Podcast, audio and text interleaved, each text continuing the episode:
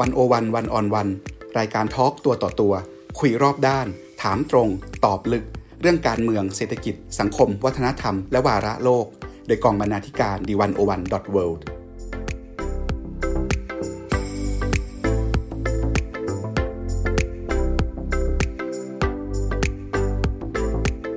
สวัสดีค่ะคุณผู้ฟัง ยินดีต้อนรับเข้าสู่รายการวันโอวันวันออนวันฉบับพอดแคสต์ค่ะ วันนี้ดิฉัน ภาวันธนาเลิศสมบูรณ์ กองบรรณาธิการดีวันโอวันดอทเวรับหน้าที่ดำเนินรายการ คุณผู้ฟังคะ ในห่วงเวลาที่พัฒนาการด้านเทคโนโลยีก้าวล้ำไปไกล ปัญญาประดิษฐ์หรือ AI คือหนึ่งในตัวเลือกที่คนคาดหมายกันว่าจะเข้ามามีบทบาทสำคัญในกระบวนการยุติธรรม ไม่ว่าจะเป็นการช่วยอำนวยความสะดวกของคนทำงาน หรือกระทั่งนำมาตัดสินคดีความแทนมนุษย์ แต่ถ้า AI กลายเป็นส่วนหนึ่ง หรืออาจแทนที่มนุษย์แล้วเนี่ยในกระบวนการยุติธรรมจะถูกพลิกโฉมไปเป็นอย่างไร วันนี้วันโอวันได้เชิญ ดรพิรพัฒน์โชคสุวัฒนากุล จากคณะนิติศาสตร์จุฬาลงกรณ์มหาวิทยาลัย มาร่วมมองโจทย์เทคโนโลยี และความยุติธรรมใหม่ที่อาจมาถึงในอนาคตอันใกล้ค่ะ สวัสดีค่ะอาจารย์พีรพัฒน์สวัสดีครับ ค่ะอาจารย์ขอเริ่มต้นด้วยคำถามพื้นฐานก่อนอย่างแรกเลยละกันว่าทำไมเราถึงต้องเอาเทคโนโลยีปัญญาประดิษฐ์ หรือที่เราเรียกกันว่า AI เนี่ยเข้ามาใช้ในกระบวนการยุติธรรมคะมันมีปัญหาอะไรบางอย่างในกระบวนการยุติธรรมที่เราสามารถแก้ไขได้ด้วย AI หรือเปล่า อืมขอบคุณมากครับเอ่อคือประเด็นแรกเลยเนี่ยที่ผมอยากจะเน้นตั้งแต่เริ่มต้นบทสนทนาในวันนี้นะครับ เกี่ยวกับเรื่องโดยเฉพาะที่เกี่ยวกับเรื่องการเอา AI มาใช้ในกระบวนการยุติธรรมเนี่ยซึ่งจริงๆ ถ้าเกิดพูดถึงข้อที่จริงในสังคมเราตอนนี้ก็เริ่มเป็นกระแสแล้วนะครับ มันก็เริ่มมีการ พูดถึงมากขึ้นในการจะเอา AI มาใช้ในระบบกระบวนการยุติธรรมมากขึ้นแล้ว แต่ว่าพอยนี้ก็คือ AI เนี่ยมันเหมือนเทคโนโลยีทั่วไปนะครับคือจุดเริ่มต้นที่จะใช้มันเนี่ยไม่ว่าจะใช้เทคโนโลยีนี้หรือว่าจะไปหาวิธียังไง มันคือมันไม่ควรจะเป็นว่าเราจะเนี่ยเราอยากใช้เทคโนโลยีเนี้ยไปหาวิธียังไงก็ได้ให้ใช้มันให้ได้ใช่ไหมฮะคือจุดเริ่มต้นมันควรจะเป็นว่าเฮ้ยแล้วมันมีปัญหาอะไรอะในกระบวนการยุติธรรม แล้วเราค่อยมาถามคำถามต่อไปว่าแล้วเทคโนโลยีอะไร หรือโดยเฉพาะอย่างยิ่ง AI เนี่ยมันสามารถแก้ปัญหาดังกล่าวได้หรือเปล่าหนึ่งนะครับสองคือแล้วมันเป็นวิธีที่ดีที่สุดจริงหรือเปล่า เพราะฉะนั้นผมก็เลยคิดว่าอยากจะแบบชวนเฟรมคำถามว่าเอ้จริง ๆ แล้วเนี่ย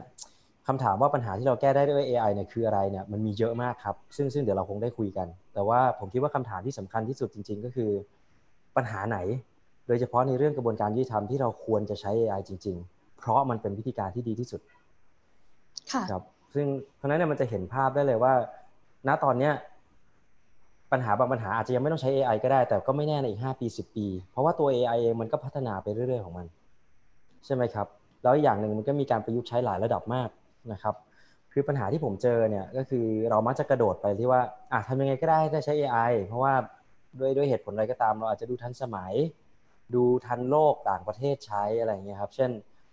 อันนึงที่ผมเจอบ่อยมากเลยคือ อยากมี chatbot ในองค์กร เพื่อเอามาตอบปัญหากฎหมายใช่ไหมฮะแต่จริงๆแล้วแบบสำหรับคนที่ใช้งานจริงๆนะครับเขาอาจจะไม่ได้อยากใช้ได้ chatbot ก็ได้นะครับเขาอยากจะได้อาจจะได้ได้แค่ตัว Search Engine ระบบ Search ที่มันเสถียร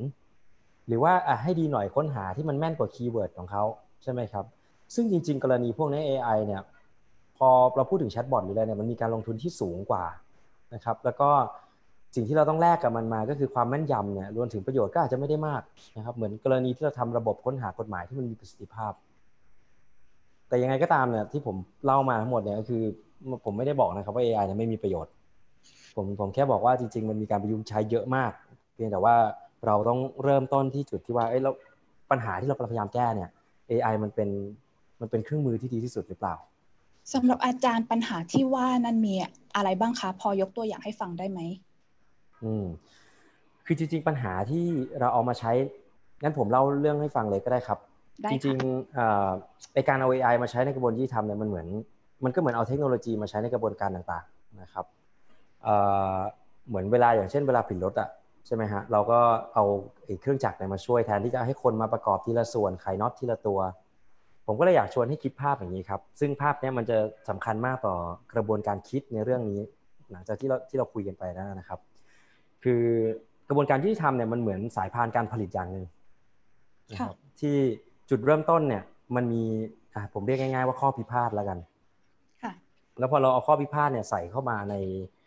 ในสายพานเนี่ยมันก็จะผ่านกระบวนการต่างๆใช่ไหมครับพิจารณานู่นนี่สืบพยานนู่นนั่นนะครับจนสุดท้ายได้เป็นคำตัดสินชี้ขาดออกมา แล้วสุดท้ายก็อาจจะมีการบังคับให้เป็นไปตามคำพิพากษา หรือว่าคำตัดสินชี้ขาดนะครับโดยด้วยวัตถุประสงค์แตกต่างกันออกไป แต่อย่าลืมนะครับว่าไอกระบวนการเหล่านี้มันมีต้นทุนที่สูงอยู่นะครับไม่ว่าจะเป็น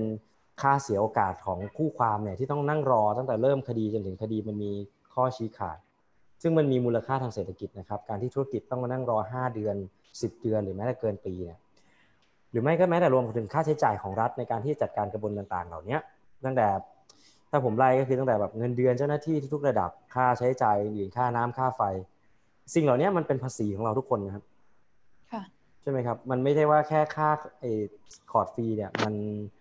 มัน cover ทุกอย่าง เพราะฉะนั้นไอ้กระบวนการผลิตของไอ้กระบวนการยุติธรรมเนี่ย เป้าหมายเนี่ย ซึ่งอันนี้มันตอบโจทย์ว่าแล้วเราเอา AI เราเอาเทคโนโลยีเนี่ยมาใช้ทำไม เพราะว่าด้วยความที่ผมบอกว่ากระบวนการนี้มันแพงนะครับ เพราะฉะนั้นสิ่งที่เราอยากทำจริงๆเนี่ย เราไม่ค่อยอยากให้ เอาง่ายๆคือเราไม่ค่อยอยากให้มัน มีของที่เข้ามาสู่กระบวนการ แล้วมันไม่คุ้มค่าที่จะเดินเครื่องจักรนะครับก็หมายถึงว่าเราไม่อยากให้ข้อพิพาทบางอย่างเนี่ยมันเข้ามาแล้วมันมันเสียหายทั้งคู่พิพาทเอง แล้วก็เสียหายต่อสังคมในแง่ของภาษีด้วย แต่ว่าอันนี้ผมย้ำก่อนที่จะจบประเด็นนี้นะครับ ซึ่งก็คือว่า ผมไม่ได้บอกว่าคนไม่ควรจะมีสิทธิ์เข้าถึงความยุติธรรมนะครับ จริง ๆ แล้วเนี่ย ที่คุณอ้ายถามว่าเอ่อ AI มันเอามาใช้เนี่ยเดี๋ยวเดี๋ยวเราจะได้คุย use case กันเยอะมากเลยจาก คำต่างจากนี้นะครับผมจะยกตัวอย่างให้ฟังแต่ว่า ผมคิดว่าจุดประสงค์หลัก 2 จุดประสงค์หนึ่งเนี่ยที่ AI มันถูกเอาเข้ามาใช้เนี่ยอันแรกเลยมันคือการเพิ่มความสามารถในการเข้าสู่กระบวนการยุติธรรมนะครับหรือที่เราเรียกว่า access to justice เนี่ยผมคิดว่าเป็นหัวใจของคำตอบเลยว่าทำไมถึงต้องเอา AI แล้วก็เทคโนโลยีเนี่ยมาใช้ในกระบวนการยุติธรรมนะครับอีกประเด็นหนึ่งคืออันนี้ครับมันมีคำกล่าวหนึ่งในหมู่นักกฎหมาย บอกว่าไอ้ความยุติธรรมที่ล่าช้าเนี่ยมันคือความอายุติธรรมอย่างหนึ่งนะครับ ซึ่ง เคสตัวอย่างเยอะมากนะครับ มันมีคดีหนึ่งที่อิตาลีเนี่ยมีคนเขาเอาคดีไปฟ้องบริษัทประกันนะครับ เพราะว่าเขาเนี่ยเป็นเหมือนเป็นมะเร็งที่กระดูกสันหลัง แล้วมันแบบทำให้เขาเจ็บปวดมากแล้วบริษัทประกันเนี่ยก็ไม่ยอมจ่ายเงินเขาหมอก็บอกว่าเขาจะอยู่ได้อีกประมาณแค่สักประมาณสิบเดือนนะครับ ปรากฏว่าศาลเนี่ยด้วยความที่คดีเนี่ยแน่นมากเลย บอกว่านัดมาใหม่มาฟังสืบพยานในสิบสี่เดือน คดีนี้ก็เลยเป็นข่าวดังมากเลยว่าอ้าวศาลนัดมาหลังจากที่คนนี้คือหมอบอกเขาอยู่ได้สิบเดือนคุณนัดสิบสี่เดือนกลับมาจริงไหมครับเพราะฉะนั้นเนี่ยมันก็เลยความรวดเร็วหรือว่าประสิทธิภาพของกระบวนการยุติธรรมมันก็เป็นเรื่องของความยุติธรรมอย่างหนึ่งด้วยนะครับเพราะฉะนั้นผมก็คิดว่า AI เนี่ยคำถามคือปัญหาที่เราแก้ได้ด้วย AI คือเรื่องอะไรเนี่ยผมคิดว่ามันมันคือ 2 เรื่องนี้ใหญ่ ๆ ที่ผมคิดว่าวันนี้อยากจะเน้นหนึ่งก็คือการเข้าถึงกระบวนการยุติธรรมสองก็คือประสิทธิภาพของกระบวนการยุติธรรมเองนะครับ ค่ะ ทีนี้ประเด็นต่อไปก็คือไอเจ้าเทคโนโลยี AI เนี่ยในตอนนี้เนี่ยปัจจุบันมันเข้ามามีบทบาทในกระบวนการยุติธรรมอย่างไรบ้าง อยากให้อาจารย์ลองเล่า use case ที่มันน่าสนใจที่อาจารย์ได้กล่าวไว้ก่อนหน้านี้หน่อยค่ะ ว่าไอการที่มันจะพัฒนาระบบ access to justice หรือว่าพัฒนากระบวนการที่มีความล่าช้าให้มันรวดเร็วขึ้น เพื่อให้ไม่กลายเป็นความอายุติธรรมเนี่ยมันพัฒนาอย่างไรบ้างคะโอเคครับ ก่อนที่จะพูดถึง use case เนี่ยผมขออนุญาตอธิบายนิดนึงเพราะผมเข้าใจว่าผู้ฟังเราเนี่ยก็มีน่าจะมีคนที่อยู่ทั้งในโลกของเทคโนโลยี แล้วก็มีคนที่อยู่ในโลกของกฎหมายด้วยนะครับ อันนี้เนี่ยเอมหลักน่าจะเป็นคนที่อยู่ในโลกของกฎหมาย ที่อาจจะไม่คุ้นเคยกับเทคโนโลยีที่เราพูดถึงสักเท่าไหร่ พอพอเกิดสักพักหนึ่งแล้วผมก็จะอธิบายว่าแล้วมันมันเอามาใช้ได้ยังไงบ้างมันมีแนวโน้มว่าจะเป็นยังไงนะครับเวลาเราพูดถึง AI เนี่ยหรือบางคนก็เรียกเรียกเรียกเร็วๆว่า machine learning นะครับซึ่ง มันมีลักษณะเด่นอย่างหนึ่งครับ คือไอ้วัตถุดิบที่มันใช้เนี่ยมันคือข้อมูลนะครับ แล้วไม่ได้ข้อมูลอย่างเดียวมันต้องการข้อมูลในในปริมาณมากด้วยนะครับก่อนหน้านี้หลายสิบปีที่ผ่านมาเนี่ยข้อมูลส่วนใหญ่เนี่ยมันเป็นข้อมูลที่เราเรียกว่า structure data นะครับก็คือข้อมูลที่มันมีโครงสร้างชัดเจน พวกตัวเลขทั้งหลายนะครับ มีฟิลชัดเจน เช่น ข้อมูลพฤติกรรมต่างๆ ของคนนะครับ เข้ามากี่โมงออกไปกี่โมง ทำอะไรบ้าง คลิกตรงนู้นคลิกตรงนี้ใช่ไหมครับน้ำหนักส่วนสูงอายุอะไรพวกนี้พวกนี้มันเป็นสิ่งที่เรียกว่า structure data ซึ่งมันถูกเอามาใช้ได้นานมากแล้วนะครับในขณะที่ข้อมูลอีกแบบหนึ่งที่มันตรงกันข้ามเนี่ยเราเรียกว่า unstructured data นะครับหรือว่าข้อข้อมูลที่ไม่ได้มีโครงสร้างชัดเจน อย่างเช่นรูปภาพ หรือว่าตัวอักษรไอสิ่งเหล่านี้มันเพิ่งถูกนำประโยชน์มาใช้ประโยชน์ได้จริงๆจังเนี่ยเมื่อเร็วๆนี้เองนะครับ ก็คือ พูดง่ายๆก็คือว่าในในช่วงที่สักห้าปีสิบปีหรือสิบกว่าปีเนี้ยที่คอมพิวเตอร์มันเร็วขึ้นแบบก้าวกระโดดนะครับ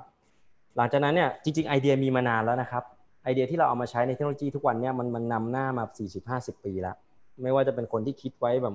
อย่างคนดังๆเลยถ้าเกิดพูดชื่อมาคนในวงการ AI ก็รู้จักอย่างเช่นยันเลคุนอย่างเงี้ยที่เขาคิดในสิ่งที่ตอนนี้มันเป็นผมว่ามันเริ่มเป็นคำที่ทุกคนรู้จักกันแล้วนะอย่างเช่น เขาไม่ได้เป็นคนคิดนะครับ แต่เขาคิดโมเดลหลายอย่างมากที่อยู่ในใน field นี้อย่างเช่นพวกที่เราเรียกว่าเครือข่ายปัญญาประดิษฐ์อย่างเงี้ย neural network หรือว่าที่เราเรียกว่า deep learning ใช่ไหมครับ เราเราได้ยินข่าวไอ้โกะนะที่ AlphaGo ที่เอาชนะคนเนี่ยค่ะคือตอนนี้มันซับซ้อนมากนะครับ มีตัวกรองไม่รู้กี่ชั้นกี่ชั้นนะครับ มีตัวดักความจำระยะสั้นระยะยาวเหมือนสมองคนเลยนะครับ แล้วพอมันมีความสามารถเหล่านี้ มันก็เลยถูกเอามาวิเคราะห์ตัวอักษรได้ดีนะครับ มันเริ่มมีความจำว่าเอ้ยอันไหนมาก่อนอันไหนมาหลัง เก็บ memory ไว้ระยะสั้นระยะยาว แล้วก็อีกมากมายเลยครับ ตอนนี้มันก็เลยถูกไอ้เครื่องมือเหล่านี้มันเลยถูกเอามาใช้ใน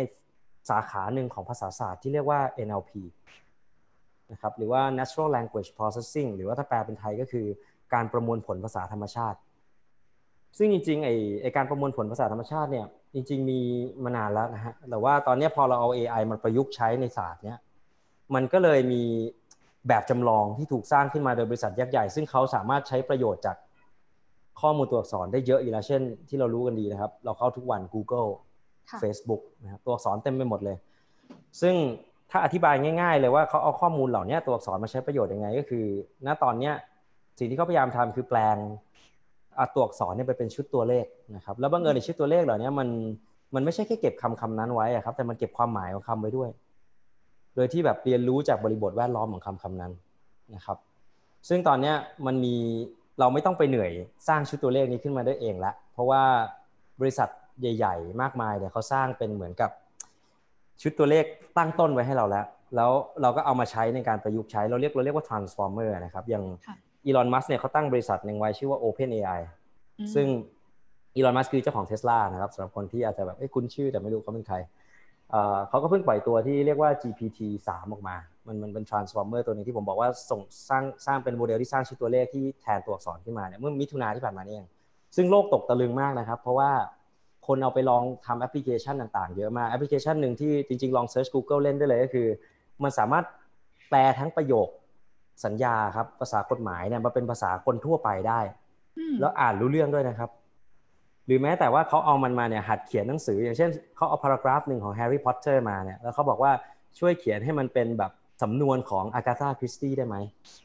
ก็คือให้มันเรียนรู้วิธีเขียนอากาธาคริสตี้แต่ว่าเปลี่ยนเนื้อหาจากที่ J.K. Rowling เขียนแฮร์รี่พอตเตอร์เนี่ยกลายเป็นแบบอะคาตาคิสตี้ได้นะครับหรือแม้แต่เขากำลังเริ่มพูดถึงแล้วว่ามันมันเริ่มเขียนโค้ดคอมพิวเตอร์ได้เองด้วย แล้วมันจะมาแทนโปรแกรมเมอร์หรือเปล่า มันแสดงว่าอันเนี้ยพอยเล็ก ๆ ก็คือ ที่บอกว่าเฮ้ยกฎ AI จะมาแทนนักกฎหมายหรือเปล่าไม่ไม่ได้มีแค่นักกฎหมายที่ถามนะครับ ทุกๆวงการแม้แต่คนที่สร้าง AI เองก็เริ่มถามคำถามนี้แล้วใช่ไหมครับ เพราะฉะนั้นเนี่ยไอพัฒนาการพัฒนาการเหล่านี้แหละที่มันทำให้ AI เนี่ยเริ่มเข้ามามีและสามารถเข้ามามีบทบาทในวงการกฎหมายได้มากขึ้น พอเรารู้แบบนี้แล้วครับเราลิงก์ไปที่ผมเกริ่นไว้ตอนแรกว่าถ้าเรามองกฎหมาย ระบบกระบวนการที่ทำเป็นเหมือนกระบวนการเนี่ย เราเลือกเลยครับว่าจะเอามาใช้ในขั้นตอนไหนของกระบวนการ ยกตัวอย่างนะครับ เช่น คัดแยกเอกสารเป็นประเภทต่างๆ ซึ่งทำมานานแล้วนะครับ สัญญาประเภทไหนนะครับ ตรงนี้เนี่ยเป็นคดีมีข้อยุ่งยากหรือเปล่า หรือว่าไม่มีข้อยุ่งยากนะครับทำมานานแล้วนะครับ ทั้งในบริษัทเอกชนแล้วก็ในหน่วยงานของรัฐ หรือแม้แต่อย่างเวลาเราไปศาลอย่างเงี้ยครับผู้พิพากษาเวลาท่านนั่งบางลานเนี่ยท่านจะมีอัดเสียงนะครับแล้วแน่นอนว่าทุกวันนี้เราก็มีหน้าบัลลังก์ที่นั่งพิมพ์ นะครับแล้วก็เอาเทปมาถอดทีหลัง ตอนนี้เทคโนโลยี speech to text เนี่ยก็คือแปลงประโยคพูดเนี่ยไปเป็นตัวอักษรเนี่ยมันดีขึ้นเรื่อยๆอย่างทุกวันนี้ผมเวลาคุยไลน์หรือคุย Facebook กับเพื่อนเนี่ยบางทีผมก็พูดเอานะครับผมขี้เกียจพิมพ์ แล้วมันก็แม่นยำขึ้นเรื่อยๆจริงๆนะครับซึ่งอันนี้ก็เป็น AI นะครับ หรือไม่ก็อาจจะเอามาใช้กับการค้นหาคำพิพากษาที่ทำได้แม่นยำมากขึ้น แล้วก็ง่ายมากขึ้น โดยที่ไม่ได้ยึดอยู่กับระบบเดิมๆที่ว่าพิมพ์คำไหนไปก็หาคำนั้นใช่ไหมครับ อย่างที่ผมบอกว่าตอนนี้เราสามารถสร้างเปลี่ยนตัวอักษรไปเป็นชุดตัวเลขได้แล้ว แล้วมันมีความหมายอยู่ในนั้นด้วยเนี่ย มันหมายความว่าถ้าเกิดคำที่ความหมายใกล้เคียงกันนะครับ คุณสมบัติของไอชุดตัวเลขที่มันถูกสร้างขึ้นมาเนี้ยตัวเลขมันก็จะใกล้เคียงกันกับตัวความความที่ความหมายใกล้เคียงกันด้วยนะครับ เพราะฉะนั้นเนี่ยมันระบบการค้นหาเดี๋ยวนี้มันมันจะฉลาดขึ้นนะครับ เพราะทุกวันนี้อย่างที่เราใช้ Google เนี่ย ระบบการค้นหามันก็มันก็ไม่ได้ใช้เพียงแค่แมชตัวคำพูดอยู่แล้วนะครับ มันไปไกลกว่านั้นมากแล้ว จริง ๆ ผมพยายามอธิบายให้ฟังว่าจริง ๆ มันใช้ในส่วนเล็กส่วนน้อยได้หมดเลย เพราะว่าบางทีการพัฒนาส่วนเล็ก ๆ น้อยๆเนี่ยมันโอ้มันสร้างให้เกิดความแตกต่างขึ้นมหาศาลมากนะครับก่อนที่จะปิดคำตอบบางคำถามเนี่ยผมยกตัวอย่างเห็นภาพลึกเข้าไปอีกนิดนึงแล้วกัน ถ้าเกิดจะพูดถึงพัฒนาการตอนนี้ผมยกตัวอย่างบริษัทที่เรียกว่า legal tech อันหนึ่งนะครับชื่อเรียกว่า lex machina ค่ะนะครับ lex l e x m a c h i n a เป็นบริษัทลูกของบริษัทชื่อ LexisNexis ชื่อชื่อบริษัทในวงการกฎหมายมันจะมีคำว่า lex lex เยอะนะครับ เพราะมันเป็นละตินสำหรับคำว่ากฎหมายซึ่งไอ้ LexisNexis เนี่ยมันเป็นยักษ์ใหญ่นะครับเขาเป็นยักษ์ใหญ่ในวงการซอฟต์แวร์กฎหมายของโลกเลยนะครับ อยู่มานานมากแล้ว ตัว Lex Machina เนี่ยมีหลายฟังก์ชันนะครับ แต่ฟังก์ชันหนึ่งเนี่ยที่ได้รับความนิยมมากเลยคือ มันเป็นฟังก์ชันที่ช่วยให้ทนายนะครับ สามารถให้คำปรึกษากับลูกความได้อย่างมีประสิทธิภาพมากขึ้น ยังไงครับ คือเขามีข้อมูลอย่างนี้ครับเขามีข้อมูลของคดีนะครับ ในแต่ละคดีเขามีรายละเอียดคดีนะครับ เป็นคดีเรื่องอะไรนะครับ มีรายชื่อผู้พิพากษา มีรายชื่อคู่ความ รายชื่อทนายความนึกออกไหมครับ ระยะเวลาที่ใช้ในการดำเนินคดีซึ่งจริงๆ ถ้าจะดูจริง ๆ แล้วเนี่ยทั้งหมดเนี่ยมันสามารถแกะออกมาจากคำพิพากษาได้หมดเลยนะครับ เพราะว่าระยะเวลาก็ดูจากวันที่มีคำพิพากษาแล้วก็วันที่ยื่นฟ้องได้ใช่ไหมครับ คือพวกนี้จริงๆมันแกะออกมาได้หมดแหละ แล้วก็เขาเอาข้อมูลเหล่านี้ครับมาสร้างเป็นคล้ายๆกับเป็นแดชบอร์ดนะครับเป็นแดชบอร์ดเพื่อให้เราสามารถวิเคราะห์ได้ว่าเออคดีที่เราจะต้องดำเนินการเนี่ยผู้พิพากษา A ในศาล B สมมตินะฮะมีสถิติคดีที่เกี่ยวข้องยังไงบ้างที่ผ่านมา แล้วปกติใช้เวลาโดยเฉลี่ยนานแค่ไหนสักร้อยกว่าวันได้ไหมสองร้อยกว่าวันในคดีประเภทนี้นะครับ แล้วคำถามก็คือว่า ทำไมถึงจะต้องมีการสร้างไอ้ระบบแบบนี้ขึ้นมาใช่ไหมครับ ผมยกตัวอย่างง่ายๆครับซึ่งผมคิดว่าจริงๆมันพอยที่น่าสนใจมากเลยว่าทำไม AI ถึงต้องเข้ามา ผมถามว่าเวลาเราไปหาทนายสักคนหนึ่งนะครับคำถามที่เราจะถามทนายความก็คือ เออคุณทนายครับ คุณคิดว่าผมมีโอกาสจะชนะมากน้อยแค่ไหนใช่ไหมฮะหรือว่าเออทนายครับ คุณคิดว่าถ้าผมจะฟ้องคดีเนี้ยคุณคิดว่าใช้เวลานานแค่ไหน สมมติผมหาทนายสักคนหนึ่งครับมีประสบการณ์เยอะมากนะครับ สมมติผมให้เลยทำห้าสิบคดีต่อปี แล้วก็ตอนนี้ทนายอายุสักหกเจ็ดสิบแล้วนะครับทำมาแล้วสามสิบปี คูณกันก็ประมาณพันห้าร้อยคดีใช่ไหมครับ แล้วก็แทบจะเป็นไปไม่ได้เลยนะครับ ว่าในพันห้าร้อยคดีเนี่ยจะทำคดีแบบเดียวกันหรือว่าคล้ายกันหมดทุกคดี ใช่ไหมครับ กลับกันครับถ้าผมมีข้อมูลหรือเครื่องมือวิเคราะห์ที่ถูกต้องนะฮะแล้วผมเนี่ยอายุสามสิบกว่าเนี่ยแต่ผมกำลังให้คำปรึกษาโดยที่มีไอตัวข้อมูลเหล่านี้เป็นแสนคดี แล้วที่สำคัญผมกรองได้ด้วยเป็นคดีคล้ายๆ กันหมดเลยเนี่ยจำนวนเท่านี้ถ้าเราใช้มนุษย์ในการที่จะต้องมีประสบการณ์เนี่ยคือใช้เวลาประมาณสองพันปีใช่ไหมฮะถ้าจะให้ได้แสนคดีเนี่ยมันต้องใช้เวลาสองพันปี ซึ่งมันแทบเป็นไปไม่ได้เลยนะครับเพราะฉะนั้นแน่นอนครับว่าคือแต่แต่ถูกต้องนะครับว่ามันคงมีด้านอื่น ๆ อยู่แล้ว ที่ทนายความที่มีประสบการณ์เนี่ยมันที่ที่ไม่จะไม่สามารถถูกแทนที่ได้ด้วยข้อมูลเหล่านี้นะครับ แต่ประเด็นที่ผมพยายามจะบอกก็คือ ถ้าทนายที่มีประสบการณ์คนเนี้ย คนที่ทำมา 30 ปีเนี่ยสามารถใช้ข้อมูลเหล่านี้ได้ครับ เพราะว่าผลสุดท้ายมันจะเพิ่มประสิทธิภาพมากแค่ไหนแล้วสุดท้ายจริงๆสิ่งที่เราอยากได้คือ เราอยากให้คนเนี่ยเข้าถึงความยุติธรรม เข้าถึงคำแนะนำที่มันถูกต้องได้ใช่ไหมครับค่ะทีนี้เนี่ยเราก็จากที่ได้ยินได้ฟังมาเนี่ยก็เห็นว่า AI สามารถอำนวยความสะดวกได้ในขั้นตอนหลาย ๆ แบบมาก แต่ทีนี้เนี่ยก็เลยอยากถามในมุมของคนที่อยู่ในแวดวงกฎหมายบ้างว่าสำหรับคนทำงานแล้วเนี่ยมันเราคาดหวังว่า AI จะมาช่วยอะไรเรา หรือมาช่วยแก้ปัญหาอะไรของเราที่เป็นปัญหา อาจจะเป็นปัญหาเรื้อรังของคนทำงานมาตลอด อย่างนี้ค่ะ เขาคาดหวังอะไรกันบ้างอืมอันนี้คือในความหมายคนทำงานหมายถึงว่าคนที่อยู่ในวงการกฎหมายใช่ไหมครับ ค่ะในแง่ของนักกฎหมายก็อาจจะเป็นไปได้ว่ามันอาจจะเข้ามาแก้ปัญหาบางส่วน อาจารย์มีความเห็นว่ายังไงบ้างคะอ่าจริงๆผมคิดว่า มันน่าจะเข้ามาได้ในหลายๆ area เลยนะครับ ถ้า นอกจากอะอย่างตะกี้ผมพูดถึงเรื่องกระบวนการใช่ไหมครับผมพูดถึงเรื่องศาลไปแต่ว่าจริง ๆ แล้วเนี่ยในสมมติสมมติเราพูดถึงสมมติเป็นนักกฎหมายที่ทำงานอยู่ใน law firm เนี่ย จริงๆแอปพลิเคชันก็มีเยอะมากนะครับ ไม่ว่าจะเป็นเวลาอีเมลเข้ามาแล้วช่วยคัดกรองอีเมล แน่นอนว่าเอกสารที่เข้ามาอีเมลที่ติดต่อนักกฎหมายเนี่ยก็จะมีเนื้อหาที่มันค่อนข้าง unique อยู่นะครับแล้ววันๆเนี่ยนักกฎหมายเนี่ยโอ้โหรับอีเมลไม่รู้กี่ร้อยกี่พันฉบับไอ้ระบบเราเนี่ยมันมาช่วยได้เพราะฉะนั้นเนี่ยจริง ๆมันแทบจะเข้าไปในทุกวงการนะครับผมผมคิดว่าผมก็เลยมองว่าสิ่งสำคัญเนี่ยผมเลย พยายามพูดถึงประเด็นแรกว่าเราให้มองว่าสิ่งเหล่านี้เป็นกระบวนการ แล้วเราก็เลือกเลยครับว่าส่วนไหนจะเข้าไปนะครับ ไม่ว่ามันจะเป็นเรื่องของการชี้ประเภทเอกสารอย่างที่ผมบอกอีเมลนี่ก็ถือเป็นเอกสารแบบหนึ่งที่มันสามารถเลือกสามารถให้มัน identify ประเภทของเอกสารได้ใช่ไหมครับ ถ้าในทางเทคนิคเนี่ยเขาเรียกว่า classification problem ก็คือมัน classify ได้ว่าเอกสารเป็นยังไงนะครับ ตรวจสอบความถูกต้องก็ได้นะครับ ตรวจสอบว่าเอ๊ะตรงนี้มันมีอย่าง ตอนนี้เขาก็เริ่มมีการสร้างตัวโมเดลที่มันเอาไว้ตรวจข้อผิดพลาดในเซ็นสัญญา หรือว่าในเอกสารต่างๆนะครับหรือแม้แต่เอามาใช้ในการจัดการระบบเอกสารก็ได้นะครับ หรือว่าพยานหลักฐาน อันนี้ถ้าเกิดเราพูดถึงคนที่ต้องรวบรวมพยานหลักฐานจำนวนมาก จริง ๆ ถ้าเกิดไปดูหลาย ๆ กรณีครับที่เขาพิจารณาเคสเนี่ยโอ้โหวางกันเป็นโกดังเลยนะครับ เอกสารไม่รู้กี่หมื่นกี่กี่แสนหน้านะครับ ค่ะ ระบบสืบค้นผู้พิพากษาเอง หรือว่านักกฎหมายเอง อันนี้ก็อย่างที่พูดไป อันนี้ AI ก็จะช่วยได้เยอะมากนะครับ หรืออย่างถ้าผมยกตัวอย่าง บางเรื่องที่อาจจะแบบคนอาจจะคิดว่าเฮ้ยไม่น่าจะใช้ AI ได้ ยกตัวอย่างนะครับ สมมุติเราเราพูดถึงศาลแล้วกัน อย่างศาลเนี่ยเวลามีคดีเข้ามาเนี่ยจะต้องมีขั้นตอนของการจ่ายสำนวนให้ผู้พิพากษา ที่เป็นผู้พิพากษาที่เป็นคนดูแลหรือเป็นเจ้าของคดีนะครับทุกวันนี้สิ่งที่เราทำกันอยู่คือใช้ดุลยพินิษของผู้พิพากษาหัวหน้าของคณะ ก็คือผู้ศึกษาผู้ใหญ่เนี่ยที่มีผู้ศึกษาที่ต้องรับผิดชอบอย่างเงี้ยครับ ซึ่งถ้าเรามาวิเคราะห์ความเป็นจริงเนี่ยปกติแล้วท่านก็จะพิจารณาประมาณสักสองปัจจัยหลักๆนะครับ อย่างแรกก็คือเรื่องความชำนาญจริงไหมฮะเราก็อยากจะให้ผู้พิพากษาที่ชำนาญในเรื่องนั้นเนี่ยได้พิจารณา เพราะว่าท่านมีความรู้ในแง่ของเนื้อหากฎหมายใช่ไหมครับอย่างที่สองก็คือ workload ว่าผู้พิพากษาท่านยุ่งหรือเปล่า อันนี้ก็หลักการทั่วไป ถ้าท่านยุ่งมากเราก็คงไม่อยู่เดียวคดีไปยัดให้ท่านหนึ่งแล้วท่านหนึ่งว่างแล้วก็แบบปล่อยไปใช่ไหมครับค่ะอะสมมติว่ามี 2 ปัจจัยอย่างเงี้ยจริง ๆ เรื่องพวกนี้เก็บข้อมูลได้หมดเลยนะครับใช่ไหมฮะอย่างความชำนาญเนี่ยผมก็เก็บได้อะไรบ้างอะเวลาเวลาที่ท่านปฏิบัติงานมาจำนวนคดีที่ท่านตัดสินมาในคดีประเภทที่คล้ายๆกับเคสที่กำลังพิจารณาอยู่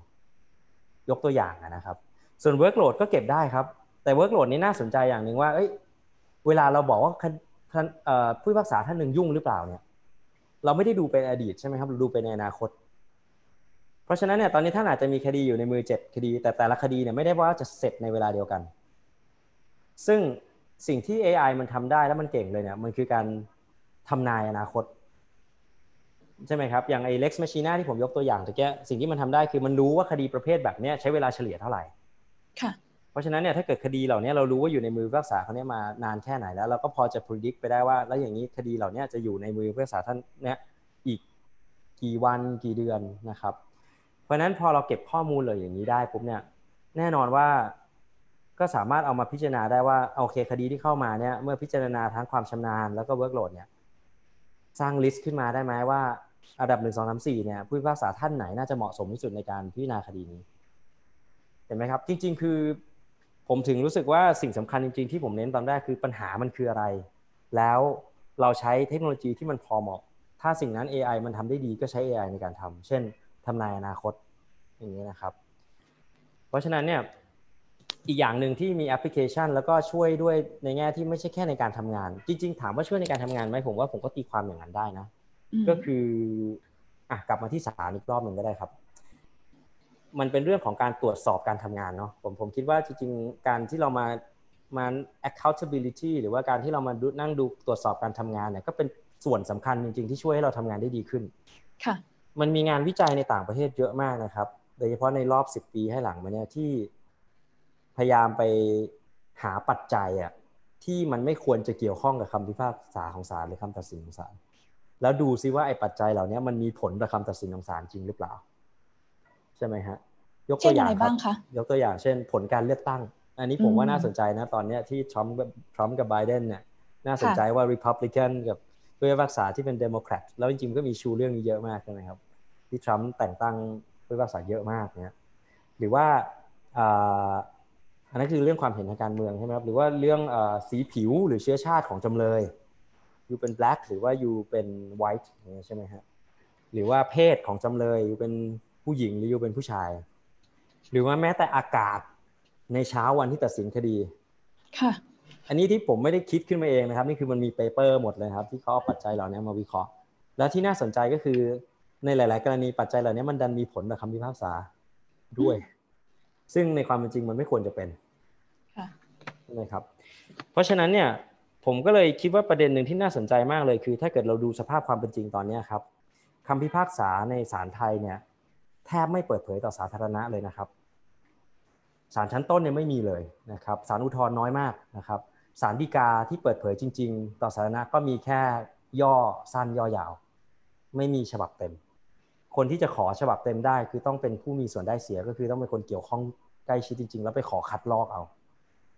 ซึ่งสตัดดี้เหล่านี้ที่ผมเล่าให้ฟังมามันเกิดขึ้นไม่ได้เลยนะครับ ถ้ามันไม่มีข้อมูลเหล่านี้เกิดเข้าสู่พับลิกอืม แล้วศาลเองก็ด้วยทรัพยากรก็เหนื่อยมากนะครับที่จะต้องวิเคราะห์สิ่งเหล่านี้ด้วยด้วยตัวท่านเองในในองค์กร เพราะว่าก็มีภารกิจอื่นเยอะมากอยู่แล้ว ซึ่งโดยคอนเซปต์เนี่ยในในในสากลเนี่ยค่อนข้างเปิดหมดนะครับทั้งศาลชั้นต้นศาลอุทธรณ์แล้วก็ศาลฎีกายิ่งโดยเฉพาะในปัจจุบันเนี่ยที่การที่ขึ้นไปถึงศาลสูงสุดหรือศาลฎีกาเนี่ยเราต้องขออนุญาตแล้วนะครับ ระบบเป็นระบบขออนุญาตแล้ว เพราะนั้นคดีจะสิ้นสุดที่ศาลอุทธรณ์เยอะมาก เพราะฉะนั้นเนี่ยผมผมก็เลยคิดว่าไอ้ข้อมูลเหล่านี้จริง ๆ มันถ้ามันเปิดเผยออกมาด้วยมันจะช่วยในการทำงานของทั้งทางผู้พิพากษาเอง แล้วก็ระบบกระบวนการยุติธรรมทั้งหมดครับอืมค่ะ ก็เป็นเรื่องของการที่มันตรวจสอบได้ในกระบวนการยุติธรรมเนาะค่ะใช่ครับ ทีนี้เนี่ยพออาจารย์บอกว่าเราน่าจะมองกระบวนการยุติธรรมเป็นเหมือนกระบวนการหรือเปรียบได้กับสายพาน ที่มีทั้งการคัดเลือกข้อพิพาทเข้าไปสู่กระบวนการจนถึง กระบวนการท้ายๆที่เป็นการตัดสินหรือให้บทลงโทษ ก็เลยอยากชวนคุยถึงกระบวนการท้ายๆบ้างค่ะว่าหนึ่งในเทรนที่พูดถึงกันมากสำหรับ AI กับกระบวนการยุติธรรมเนี่ยคือการนำ AI มาตัดสินคดีแทนผู้พิพากษาที่เป็นมนุษย์ อาจารย์มองว่ามันเป็นไปได้ไหมคะ ในอนาคตมันแล้วถ้าเกิดเรานำมาใช้จริง ๆ มันจะมีข้อดีหรือข้อน่ากังวลแบบไหนบ้างโอเคครับ ให้ตอบเร็วๆเลยนะครับ เป็นไปได้แน่นอนครับ แต่ว่าไม่ใช่ทั้งหมด แล้วนอกจากนั้นเนี่ยอีกพอยต์หนึ่งก็คือส่วนหลังของคำถามนะครับ การแทนที่ก็ไม่ใช่ว่าเป็นสิ่งที่ไม่ดีเสมอไปนะครับเอาเอาง่าย ๆ อย่างตอนนี้ครับ เราคุยซูมกันอยู่ใช่ไหมครับ ค่ะ ก็เราก็ใช้เทคโนโลยีครับ มันก็ซึ่งแน่นอนมันต้องในสมัยก่อนสมมติย้อนกลับไปสักอ่ากี่ร้อยปีดีละก่อนมีโทรศัพท์อย่างเงี้ย วิธีที่เราจะสัมภาษณ์กันก็คือ ต้องมีคนหนึ่งฟังเรื่องของผม หรือผมต้องเขียนจดหมายแล้วให้เขาวิ่งเอาไปให้คุณนายใช่ไหมครับ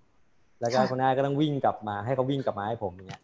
เราก็น่าจะสัมภาษณ์เสร็จสักประมาณ 2 เดือนนะฮะเราจะสัมภาษณ์ตรงนี้เสร็จใช่ไหมฮะเพราะฉะนั้นไอการแทนที่ของคนสื่อสิ่งที่คนทำด้วยเทคโนโลยีเนี่ย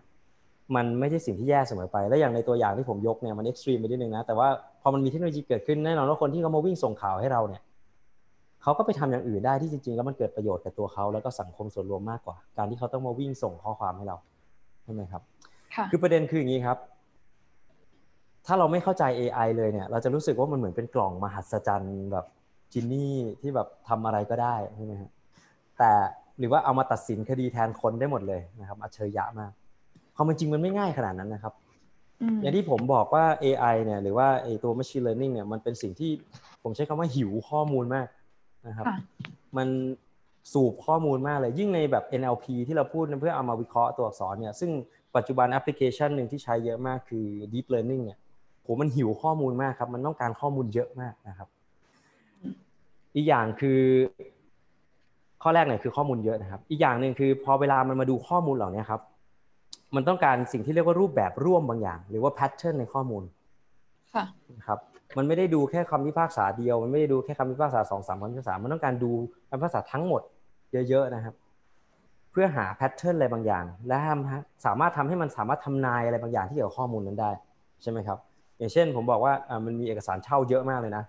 แล้วผมอยากให้มันสามารถแล้วก็มีเอกสารอื่นที่ไม่ใช่สัญญาเช่าอย่างเงี้ยผมบอกว่าต้องการให้ตัวโมเดลเนี้ยเมื่อไหร่ก็ตามที่มันในอนาคตเนี่ยผมใส่สัญญาเข้าไปมันบอกผมได้ว่านี่เป็นสัญญาเช่า หรือว่าไม่ใช่สัญญาเช่า แน่นอนว่าเอกสารสัญญาเช่าเนี่ยมันก็น่าจะมีเนื้อความที่คล้ายๆกันใช่ไหมครับมีคำว่าเช่าเยอะหน่อยพูดถึงการใช้ทรัพย์สินอย่างเงี้ยเป็นต้น คือ เวลาเราพูดถึงเรื่องนี้ครับ ไอ้ machine learning หรือว่าสิ่งที่ผมอธิบายให้ฟังเนี่ยในวงการเนี่ยบางทีเขาจะเรียกมันว่ามันเป็น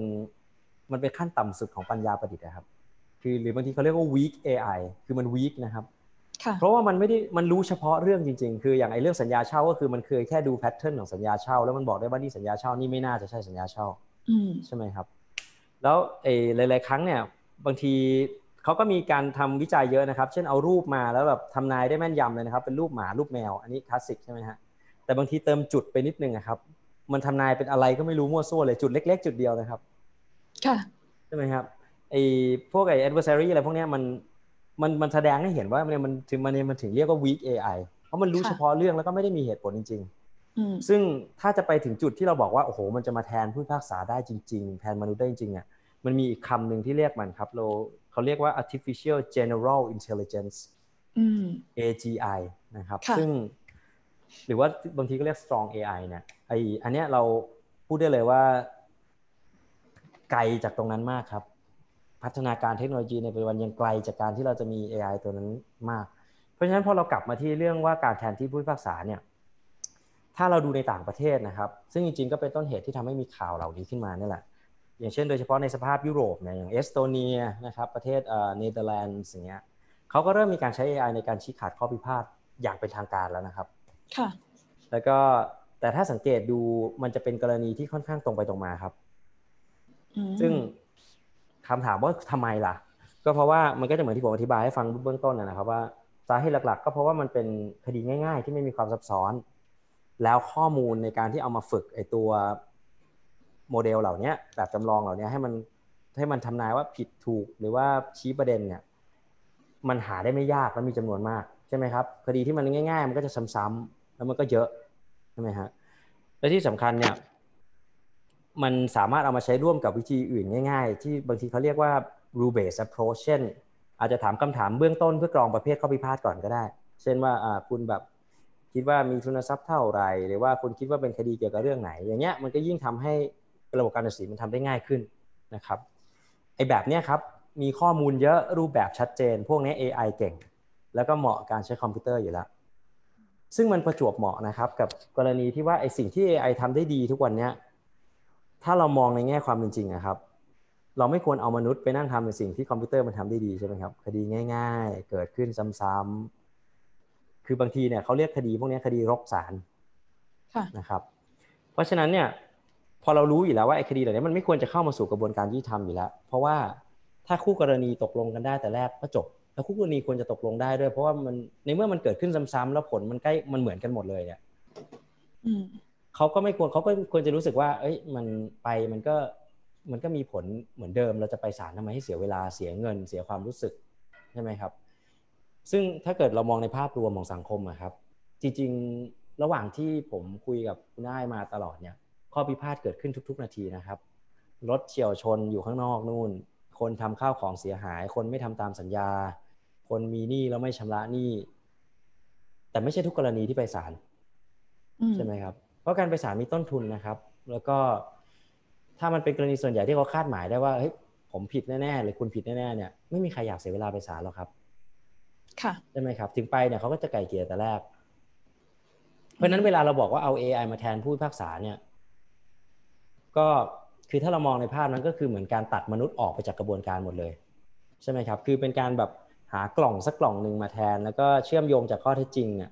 ว่ามีอะไรเกิดขึ้นที่ไหนอย่างไรเนี่ย ไปยังผลคำตัดสินเลย แน่นอนว่าความมั่นยำมันต้องต่ำลงนะครับ แต่ว่า ถ้ามันยังเป็นกรณีที่รับได้แล้วข้อมูลมันเยอะจริงๆเนี่ยมันก็โอเคน่าใช้จริงไหมฮะ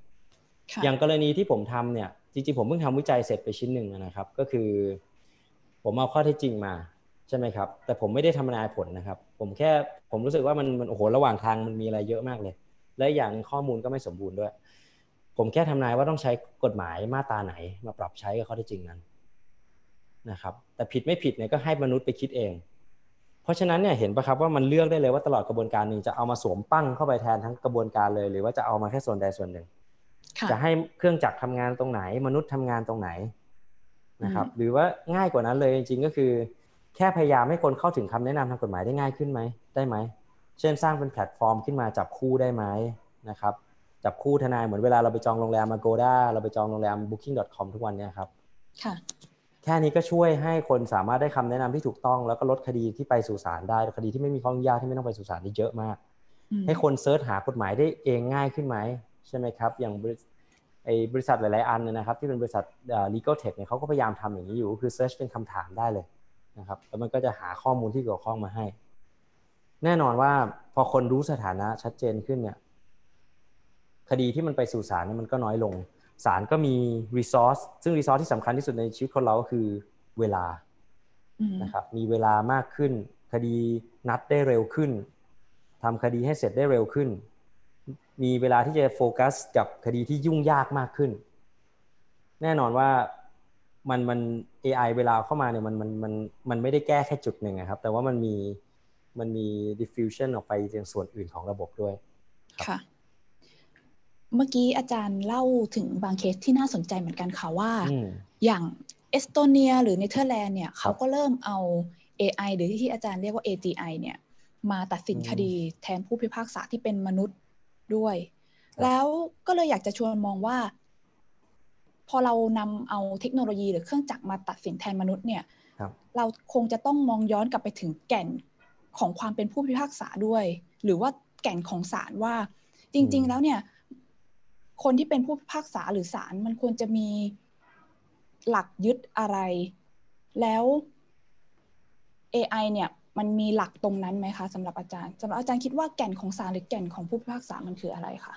อืมจริงๆคำถามนี้ยากมากนะครับ เพราะว่าผมเชื่อว่าถามนักกฎหมายร้อยท่านก็อาจจะได้ร้อยคำตอบ แล้วในมุมของอาจารย์ล่ะคะ ใช่ใช่ก็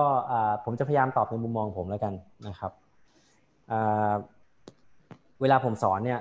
คำถามแรกเลยโดยเฉพาะวิชา อย่างเช่นวิชากฎหมายเกษตรศาสตร์ที่ผมรับผิดชอบเนี่ยฮะผมก็จะถามว่า โอเค กฎหมายมีไว้ทำไม อืมซึ่งเด็กนิสิตหลายๆคนก็จะตอบว่าอ๋อมาเพื่อแบบทำให้เกิดความยุติธรรมในสังคมใช่ไหมครับ ซึ่งโอ้ถ้าผมถามต่อไปมันก็จะกลายเป็นคอร์ส justice ของซันโดใช่ไหมครับ ซึ่งก็จะยาวมาว่ายุติธรรมคืออะไรอะไรเงี้ยคุยไปได้อีกทั้งเลคเชอร์แต่ผมคิดว่าสำหรับตัวผมเองนะครับความเห็นส่วนตัวคือผมคิดว่ากฎหมายเนี่ยเป็นเครื่องมือ เพราะเรากำลังจะตอบว่าแก่นของกฎหมายหรือว่าแก่นของ เนี่ยครับมันคืออะไรแล้ว AI มันทำสิ่งนั้นได้ไหมนะครับผมคิดว่ากฎหมายเป็นเครื่องมืออย่างหนึ่งที่เอาไว้แก้ปัญหาที่เกิดขึ้นในสังคมใช่ไหมครับมันมีปัญหาบางอย่างเกิดขึ้นนะครับ เช่นเดิมเนี่ยโอ้โหแบบคนลุกล้ำเข้าไปบ้านคนอื่นใช่ไหมครับ คนไปหยิบของคนอื่นมา แล้วกลายเป็นว่าเราก็ไม่มีความกล้าที่จะสร้างอะไรขึ้นมา หรือว่าเราอยู่อย่างไม่เป็นสุขอย่างเงี้ย คำถามคือทำยังไงมันเป็นปัญหาแล้วเพราะคนเดือดร้อนการกระทำของคนอื่นมันมาส่งผลต่อเราอย่างเงี้ยมันก็เลยต้องเกิดระบบอะไรขึ้นมาบางอย่างที่มันจะแก้ปัญหาให้คนไม่กล้าที่จะเข้าไปบ้านคนอื่น โดยไม่ได้รับอนุญาต ไม่ให้คนเนี่ยกล้าที่ไปหยิบของชาวบ้านมา ซึ่งแน่นอนว่าพอมันเริ่มจากปัญหานี้เนี่ยมันก็เกิดการคิดนวัตกรรมขึ้นมา ที่เราเรียกว่าสิทธิทางกฎหมายบางอย่าง เช่น สิทธิในการเป็นเจ้าของทรัพย์สินใช่ไหมครับเราก็เป็นกฎหมายก็สร้างขึ้นมาบอกว่ามันมีสิ่งหนึ่งนะที่ให้คุณเรียกว่ากรรมสิทธิ์ คุณเป็นเจ้าของบ้านคุณได้ แล้วคุณมีสิทธิ์หวงกันไม่ให้ใครเข้ามา คุณเป็นเจ้าของกรรมสิทธิ์สิ่งของ เพราะนั้นเนี่ยกฎหมายมันเป็นเครื่องมือที่ตามมาเวลามันเกิดปัญหานะครับ ซึ่งจริงๆไอ้หลักการคิดตรงเนี้ยผมคิดว่ามันเป็นแก่นของกฎหมายอย่างหนึ่งเพราะว่า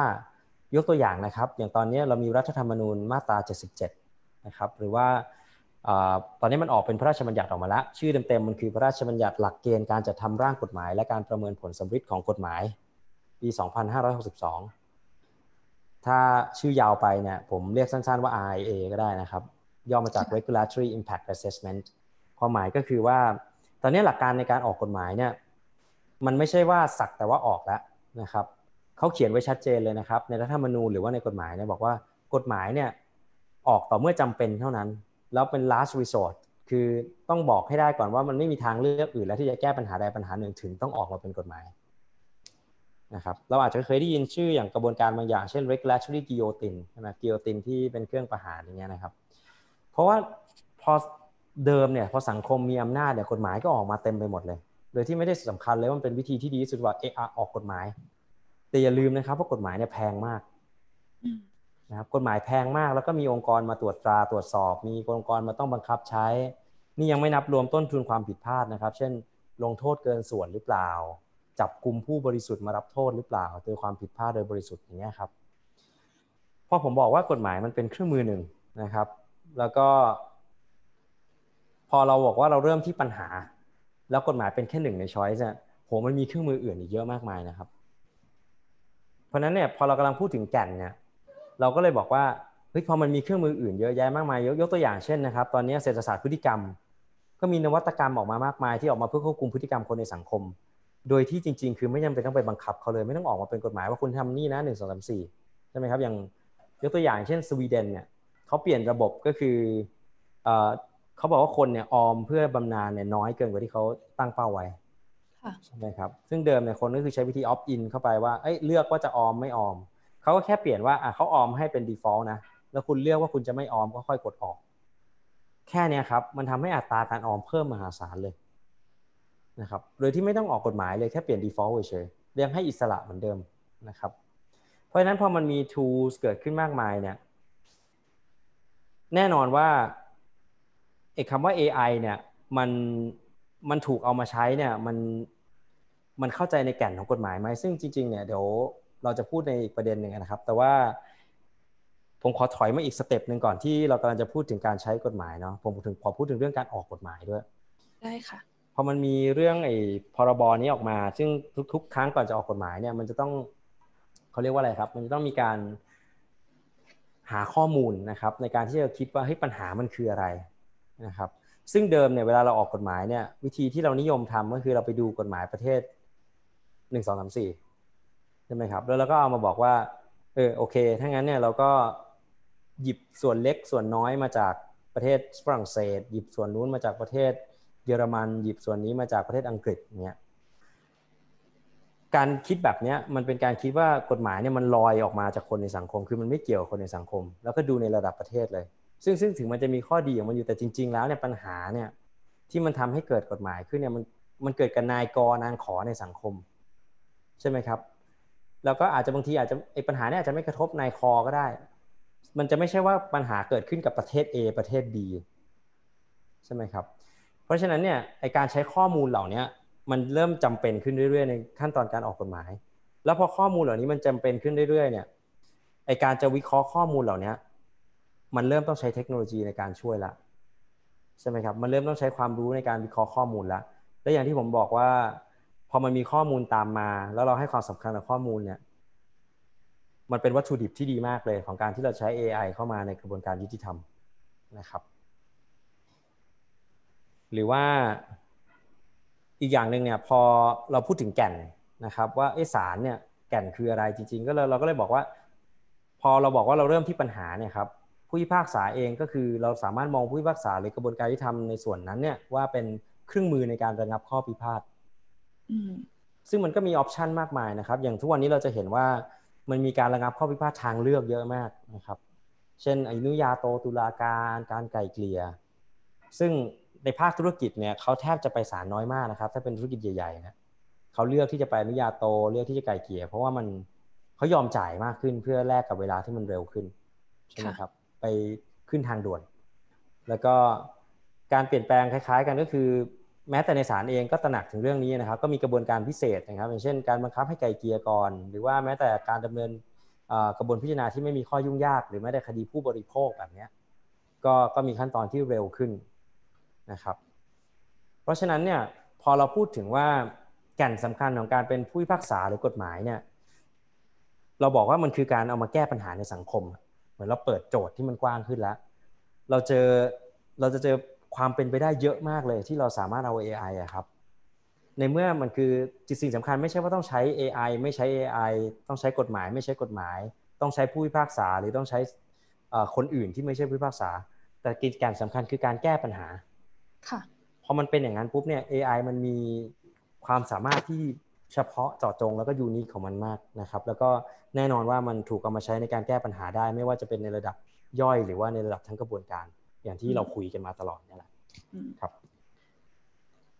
อะโอเคครับ กลับมา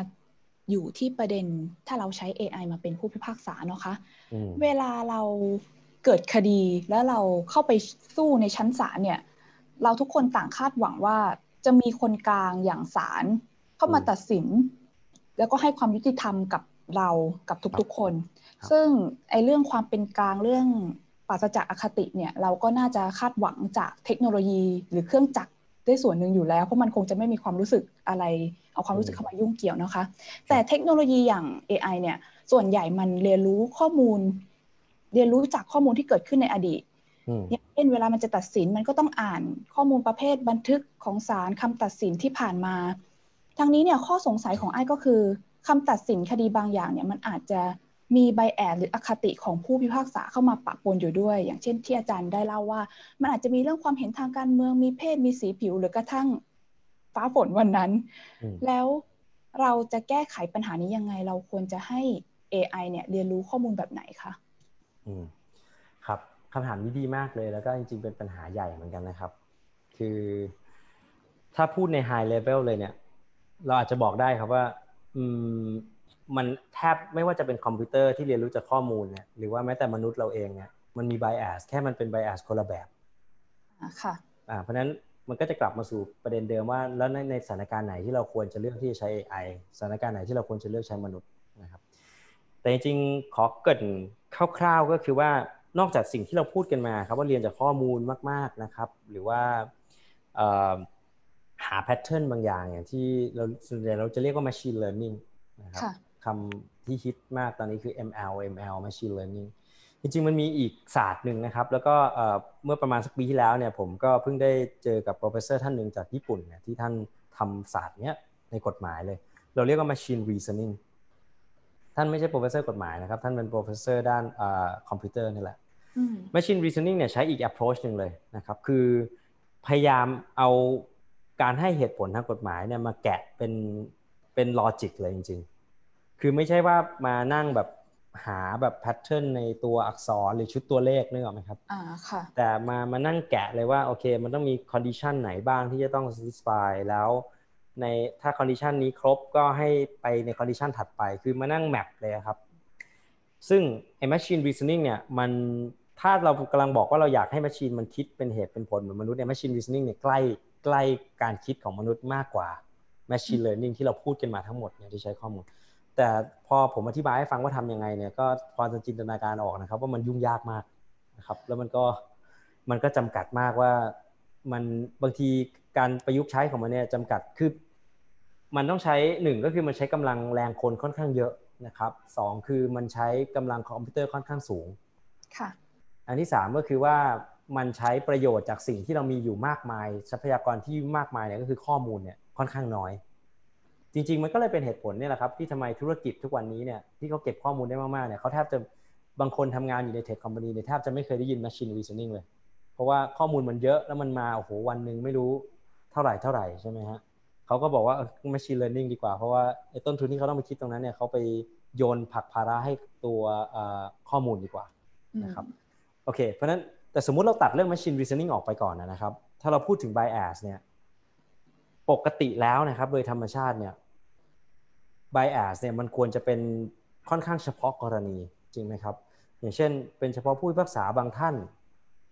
แล้วบางท่านกับเฉพาะบางคดีด้วยสมมตินะฮะหรือบางทีก็คือแค่บางกลุ่มของจำเลย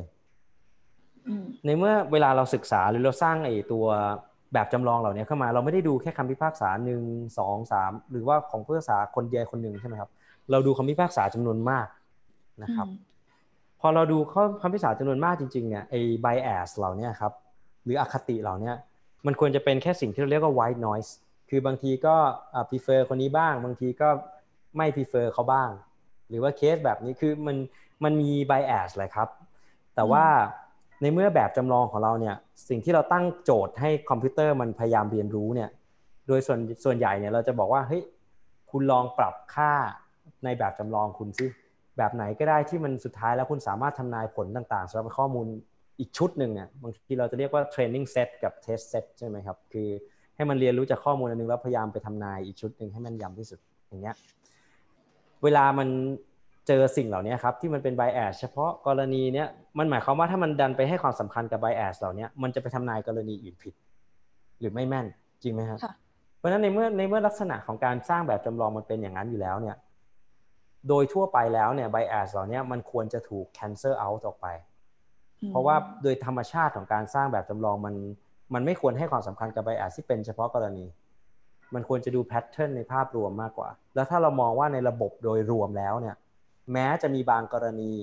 แม้อาจจะมีบางท่านที่มีอคติในบางเรื่อง แต่โดยภาพรวมของสังคมที่มันอยู่มาได้ในระบบยุติธรรมเนี่ยโดยส่วนใหญ่แล้วไม่มีปัญหาเรื่องนั้น เราก็คิดว่าแบบจำลองเนี้ยมันก็ควรที่จะสามารถจัดการเรื่องนั้นได้ แต่สมมตินะครับ สมมติเรารู้จริง ๆ ว่ามันมีไบแอสอะไรจริงๆอย่างที่เราคุยกันมาเนี่ยเราควบคุมมันได้นะครับ คือที่ผมพูดมาตะเกียคือเราบอกว่าเราไม่รู้หรอกว่ามันคืออะไรแต่เรา เราหวังว่าโดยเฉลี่ยแล้วมันน่าจะ cancel out กันไปแต่จริงๆ ถ้าเรารู้นะครับว่าเอ้ย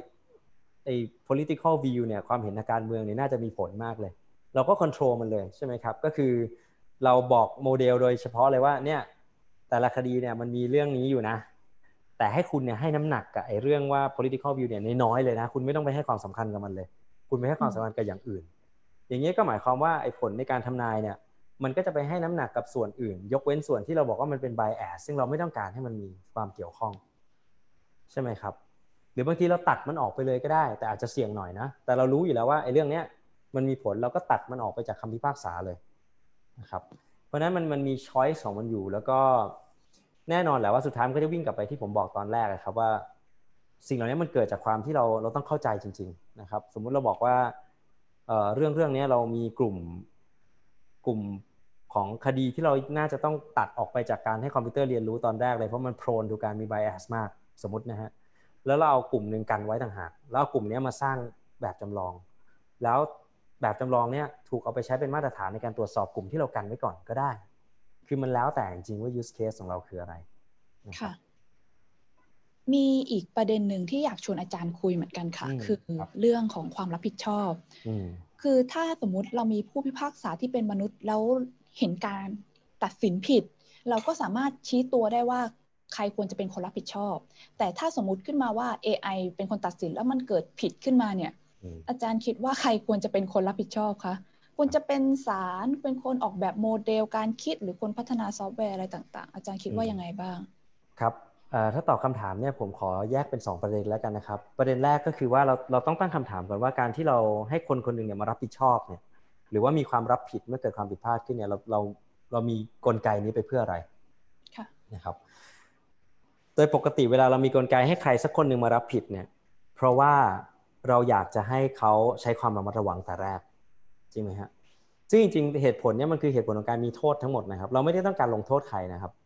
แต่เราต้องการสร้างให้มันเกิด ถ้าเกิดมองในทางเศรษฐศาสตร์คือตั้งให้เกิดต้นทุนในการที่จะเกิดเขาทำโดยที่ไม่ระมัดระวังแล้วเนี่ย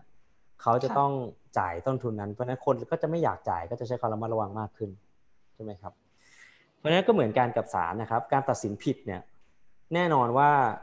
ที่เราบอกว่าเราอยากให้มีเรื่องความรับผิดชอบ ส่วนว่าจะต้องรับผิดมากน้อย หรือว่ามีภูมิคุ้มมีเรื่องของ immunity ของศาลหรืออะไรนั้นอีกประเด็นหนึ่งนะครับ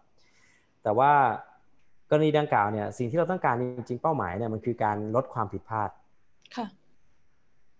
ในขณะเดียวกันการใช้ AI เนี่ย มันก็เหมือนกันนะครับ มันก็คือการลดความผิดพลาดในอีกรูปแบบหนึ่ง เพราะฉะนั้นถ้าเรามองว่ามันจริงๆเป้าหมายมันเหมือนกันเลย คือมันคือการลดความผิดพลาดนี่แหละ ระหว่างการให้มันมีความรับผิดเพื่อให้มนุษย์ใช้ความระมัดระวัง ความชัดเจน ความละเอียดมากขึ้นในการตัดสินพิพากษาคดี กับในในเดียวกันเราก็บอกว่าเราต้องการลดความผิดพลาดนะ แต่เราเปลี่ยนวิธีคราวนี้บางอย่างที่มันซ้ำๆบางอย่างที่มันเป็นเรื่องกระบวนการ บางอย่างที่มัน ไม่จำเป็นที่จะต้องใช้ความลึกซึ้งของมนุษย์ อย่างเงี้ยเราใช้ AI แทนเพื่อลดความผิดพลาดเพื่อให้มนุษย์มีเวลามากขึ้นในการที่จะไปคอนเซนเทรตกับสิ่งที่จำเป็นต้องใช้มนุษย์จริง ๆ เพราะฉะนั้นผมก็เลยมองว่า2ออย่างเนี้ยมันจริงๆมันมันมันวิ่งไปด้วยกันนะครับพอเราถามว่าจริง ๆ แล้วเราให้คนมารับผิดเพราะอะไร อีกอย่างหนึ่งจริง ๆ ก็คืออย่างที่ผมบอกครับว่าความผิดพลาดมันเป็นแค่ปัจจัยหนึ่งความล่าช้าก็เป็นอีกเรื่องหนึ่งที่เราต้องให้ความสำคัญเหมือนกัน ใช่ไหมครับเรื่องเกี่ยวกับประสิทธิภาพของกระบวนการนะครับซึ่งก็แล้วแต่แหละว่าในสังคมนั้นๆ หรือว่าในบริบทนั้นๆ เราให้น้ำหนักกับส่วนไหนมากน้อยอย่างไรนะครับอันนั้นคือประเด็นแรกนะครับตั้งคำถามว่าเอ๊ะทำไมเราต้องมีเรื่องความรับผิดแต่แรก ประเด็นที่ 2 ก็คือสมมุติว่ามันจะเราจะต้องใช้แมคานิซึมที่เรียกว่าให้มีการรับผิดจริง ๆ เพื่อลดความผิดพลาดเนี่ยค่ะแล้ว AI เนี่ยถูกเอามาใช้เนี่ยจะทํำยังไง จริง ๆ เรื่องนี้ลึกมากนะครับ แม้แต่จริง ๆ ยังเป็นผมเข้าใจว่ายังเป็น conversation ที่เกิดในวงการปรัชญาด้วยซ้ำไปว่า เราควรจะให้ปัญญาประดิษฐ์เนี่ยมีสภาพบุคคลหรือเปล่า ใช่ไหมฮะแต่อย่าลืมว่าถ้าที่เราคุยกันมาเนี่ยนะครับที่ผมบอกว่ายังเป็น AI ธรรมดาอยู่เลย ยังเป็น weak AI อยู่เลย เรายังไม่สามารถสร้างสิ่งที่เรียกว่า strong AI หรือว่า AGI ขึ้นมาได้เลยด้วยซ้ำไปเนี่ยพอมันเป็นอย่างนี้เนี่ยปัญหาของการที่ว่าต้องให้สภาพบุคคลของ AI เนี่ยมันก็เลยยังไม่มา และประประจวบเหมาะกับอันนี้เลยครับสถานการณ์ก็คือว่าผมเชื่อว่า มันคงจะอีกสักพักหนึ่งเลย ที่จะต้องไปถึงขั้นที่เราต้องตั้งคำถามจริง ๆ ว่า กรณีเหล่านี้ถ้า AI จะมาตัดสินคดีได้จริง ผมเชื่อว่า AI จะต้องอย่างน้อยๆคือจะต้องแข็งแรงกว่านี้มากนะครับ เพราะอย่างที่เราพูดถึงเอสโตเนีย หรือว่าเราพูดถึงไอ้ประเทศอย่างเนเธอร์แลนด์สิ่งนี้ที่เขาให้มาตัดสินเนี่ยก็ไม่ใช่ว่าเป็นที่สุดนะครับเป็นจริงๆเป็นเหมือนฟิลเตอร์ชั้นแรกที่อุทธรณ์ต่อศาลมนุษย์ได้เสมอ นะครับแทบจะได้เสมอเลยไม่ได้มีข้อยกเว้นเลยนะครับ เพราะฉะนั้นกรณีเหล่านี้มันจะไม่ได้มีเรื่องของความรับผิดชอบอะไรนะครับมันเป็นสิ่งอำนวยความสะดวกมากกว่า และผมเชื่อว่าตราบใดที่มันจะไปถึงกรณีนั้นจริงๆเนี่ยที่ AI มันพัฒนาไปจนพร้อมที่จะเป็นเรื่องที่มันจะต้องรับผิดชอบได้แล้ว เวลาตัดสินผิดหรือตัดสินไม่ไม่ไม่ไม่ชอบอย่างเงี้ยนะครับ พอเป็นอย่างนั้นปุ๊บเนี่ยผมเชื่อว่า AI น่าจะพัฒนาไปจนถึงขั้นเราเริ่มคุย เพราะตอนนี้เวลาเราบอกว่าเฮ้ยเราควรจะให้แบบ AI ที่เป็นโค้ดไลน์เหล่านี้มีสภาพบุคคลไหมเราก็จะรู้สึกตลกว่ามันมันไม่น่าจะมีได้นะ ใช่ไหมครับ มันมันสอดคล้องกันระดับหนึ่ง แต่ผมเชื่อว่าถึงวันนั้นที่มันพัฒนาไปถึงขนาดนั้นแล้วเนี่ยเราอาจจะเริ่มรู้สึกว่ามัน make sense มากขึ้นก็ได้การที่เริ่มคุยแล้วว่ามีสภาพบุคคลดีไหมแล้วพอมีสภาพบุคคลปุ๊บเนี่ยเราก็จะเริ่มพูดแล้วว่าเขาควรจะมีสิทธิหน้าที่ยังไง เขาควรจะมีความรับผิดหรือเปล่าใช่ไหมครับ ซึ่งจริงๆประเด็นนี้ถ้าเกิดจะเอาใกล้ตัวเราเข้ามาหน่อยก็คือเรื่อง self driving car นั่นแหละ ใช่ไหมฮะเขาก็มีคุยกันอยู่ว่าอ้าวใครอะ คนคนสมมติผมนั่งเซลฟ์ไดวิ่งคาไปแล้วไปชนคนตายอย่างเงี้ยแน่นอนผมไม่ได้ควบคุม ผมไม่ควรจะต้องรับผิดถ้าผมเป็นเจ้าของใช่ไหมฮะหรือว่าถ้าอย่างนั้นเป็นใครล่ะเป็นคนผลิตรถยนต์เหรอใช่ไหมครับว่าคนผลิตรถยนต์เขาเป็นคนพัฒนาระบบ AI ขึ้นมา หรือว่าเป็น AI เองที่ต้องรับผิด แต่ว่า AI มันก็ไม่ได้ฉลาดขนาดนั้นนะ สุดท้ายมันก็จริงๆ มันก็ถูกพัฒนาขึ้นมาโดยคนที่หมายถึงณทุกวันนี้นะฮะ มันก็ถูกพัฒนาโดยระบบรถยนต์บริษัทรถยนต์อยู่ดี ซึ่งสุดท้ายมันก็คงวิ่งไปที่ระบบประกัน ใช่ไหมครับ มันก็เริ่มมันก็เริ่มมีก็เริ่มมีการ discuss เรื่องนี้มานานมากแล้ว เพราะว่าพอ self-driving car ออกมาสิ่งที่ตามมาก็จะเป็นเรื่องความรับผิดนี่แหละ ค่ะ สุดท้ายนี้เนี่ย ผู้พิพากษาทนายอายการไปจนถึงคนที่ทำงานด้านกฎหมายต่างๆเนี่ยอาจารย์คิดว่าควรจะต้องปรับตัวยังไงในโลกที่ AI เนี่ยเข้ามามีบทบาทมากขึ้นมากขึ้นแบบนี้ค่ะอืมผมคิดว่า เราคงเลี่ยงไม่ได้นะครับ แล้วก็จากที่เราคุยกันมาตลอดชั่วโมงหนึ่งเนี่ย ผมเชื่อว่า จุดประสงค์หนึ่งผมอยากให้นักกฎหมายนะครับ ไม่ว่าจะเป็นผู้พิพากษาทนายการหรือแม้แต่คนที่ทำงานในวงการกฎหมายเนี่ย ได้แมสเซจอย่างหนึ่งก็คือว่า AI มันเป็นสิ่งที่น่าจะต้องเข้ามามีบทบาทในชีวิตเราเนี่ยแหละ ไม่ว่าจะในบริบทที่เราเป็นมนุษย์คนหนึ่งหรือว่าในบริบทที่เราเป็นนักกฎหมายนะครับ มันจะเข้ามามีบทบาทมากขึ้นเรื่อยๆ สิ่งสำคัญไม่ใช่การหลีกเลี่ยงมันนะครับ เพราะเราหลีกเลี่ยงไม่ได้หรอกนะครับ ทุกวันนี้ใครหลีกเลี่ยงใช้สมาร์ทโฟนได้ผมค่อนข้างนับถือนะครับ แต่ว่าสิ่งสำคัญคือเราอยู่กับมัน แล้วก็เข้าใจมันจริง ๆนะครับ การที่เราอยู่ในโลกที่เทคโนโลยีพัฒนามากขนาดนี้เนี่ยวิธีเดียวเลยจริง ๆ ก็คืออย่าตกเป็นเครื่องมือนะครับ อย่างหลาย ๆ หลาย ๆ ครั้งหลายในช่วงประมาณสักไม่กี่ปีหรือไม่กี่เดือนที่ผ่านมา ก็เริ่มมีสารคดีเริ่มมีสื่อต่างๆ ที่ออกมาให้ความรู้แล้วแหละว่า การที่เราอยู่ในโลกอินเทอร์เน็ตโซเชียลเน็ตเวิร์กเหล่านี้เราถูกเก็บข้อมูลไปใช้ยังไงบ้างให้คนตระหนักรู้ ผมคิดว่านั่นเป็น approach ที่ถูกก็คือไม่ได้เลี่ยงที่จะใช้ แต่ถ้าเราเข้าใจมันอย่างแท้จริงเนี่ยสิ่งหนึ่งที่ตามมาคือ เราจะเอามันมาใช้ได้เกิดประโยชน์จริง ๆนะครับ ยังไงผมก็ยังเชื่อว่าในอนาคตที่เรายังเล็งเห็นได้เนี่ย AI หรือเทคโนโลยีอะไรก็ตามเนี่ยถ้าเราเข้าใจมันรู้จักมันจริง ๆ เราสามารถเอามาใช้ให้เกิดประโยชน์ ควบคู่ไปกับการทำงานของนักกฎหมาย เพื่อเป้าหมายเดียวกันครับคือการอำนวยความยุติธรรม การให้คนเข้าถึงความยุติธรรมได้อย่างทั่วถึง ซึ่งผมคิดว่าอันนั้นเป็นโก ร่วมกันของนักกฎหมายนะครับ ค่ะ และทั้งหมดนี้ก็คือความเห็นของอาจารย์พีรพัฒน์นะคะ ก็น่าสนใจค่ะว่าต่อจากนี้เนี่ยเราจะได้เห็นพัฒนาการและบทบาทของ AI ในโลกกระบวนการยุติธรรม โดยเฉพาะอย่างยิ่งกระบวนการยุติธรรมไทยอย่างไร มันจะมาเร็วกว่าที่เราคิด หรือจะพลิกโฉมกระบวนการไปเป็นแบบไหน ก็อยากให้คุณผู้ฟังทุกคนติดตามไปพร้อม ๆ กันค่ะสำหรับวันนี้ดิฉัน และอาจารย์พีรพัฒน์คงต้องขอตัวลาไปก่อน แล้วพบกันใหม่กับรายการวันโอวันวันออนวันตอนหน้า สวัสดีค่ะ